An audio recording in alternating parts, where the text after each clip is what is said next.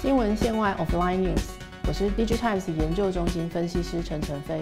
相信呢，大家对于云端运算其实都已经不陌生了。那这一两年呢，在云端市场里面呢，大家比较关注的其实是混合云呢。混合云的本质其实就是协作。对于企业用户来说呢，因为他们目前一定都会有一部分的资源呢是已经放在公有云上，那可能有一部分的资源呢，因为隐私的问题呢，他还把这个数据就留在自己的私有云。可是呢，渐渐的这些资料它必须要能够很很有效率的做呃协同的合作，就让这个这两边的资源可以做整有效的整合利用。所以呢，慢慢的就这个很多的这个云端的业者或者是说是不是业者，他们都推出了这个混合云的这个解决方案。它主要能够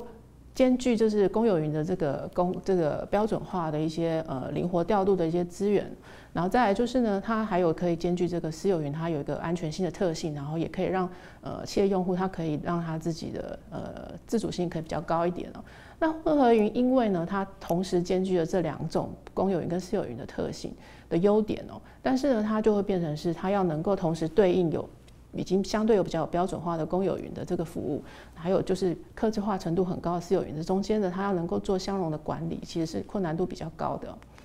那我们观察到呢，就是最近呢，这个公有云的业者，他们在这一两年之间呢，其实都已经有推出了蛮算是蛮完整的这个混合云的方案。那我们大致上可以把它归类为两类哦，一种是说它是从私有云的这个系统平台里面去切入。从在这个私有云既有的这个 IT 设备里面呢，安装一个能够跟它的公有云系统做对接的这个呃一个算是代理城市，那可以让这个企业用户从私有云这边很容易的就去延伸使用公有云上面的这些服务。那另外一种呢是这个呃就是完全是虚拟化的方案哦。虚拟化的方案，我想相信大家可能也都没有不是完全的陌生哦，因为虚拟技术在好几年是从虚拟机器。就是 virtual machine 这个方式开始的，那渐渐的大家发现虚拟机器的迁移上面还是属于分量比较大，所以慢慢就延伸出了这个容器化的技术。容器化技术它就可以不用包含在像虚拟机器，它还要包含作业系统。那容器化的技术呢，它可能就不用，它可以打包到很小的这个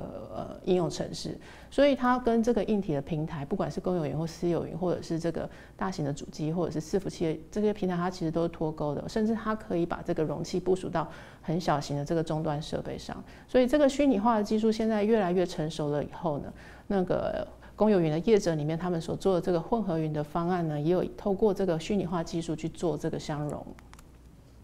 那我们看到，就是目前三大公有云业者他们的这些方案呢，像 Azure 的话呢，因为它以前有作业系统的优势，所以它从这个地端，就是从企业端这边的作业系统，从地端这个伺服器这方面呢，去切入去安装一个。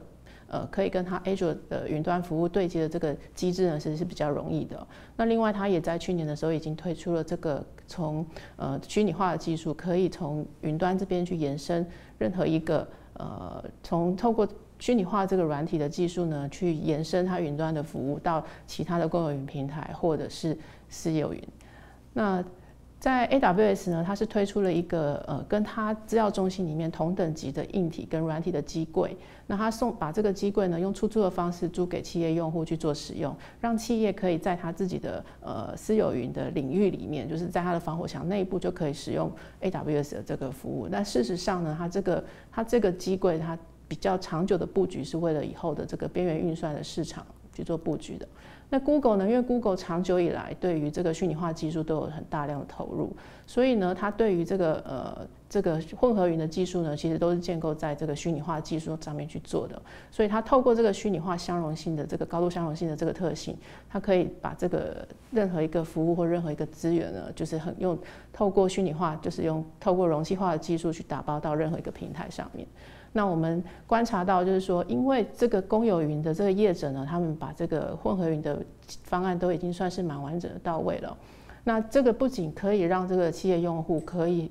去比较容易的去透过这些混合云的机制去达到真的协作的目的。那也可以透过这样的方式，很快的去提升到，就是说如何把这些企业内部的这些资源做有效的运用。那当然也可以达到所谓的数位转型的目的了。那另外呢，因为公有云业者他们在技术或者是业务的版图上面都是比较大的，所以长久来讲，他们这个公有云的这个提出的这个混合云方案，可能就会让这个比一直都没有标准化这个私有云的这个领域呢，可能会慢慢的就会趋向那个规格化了。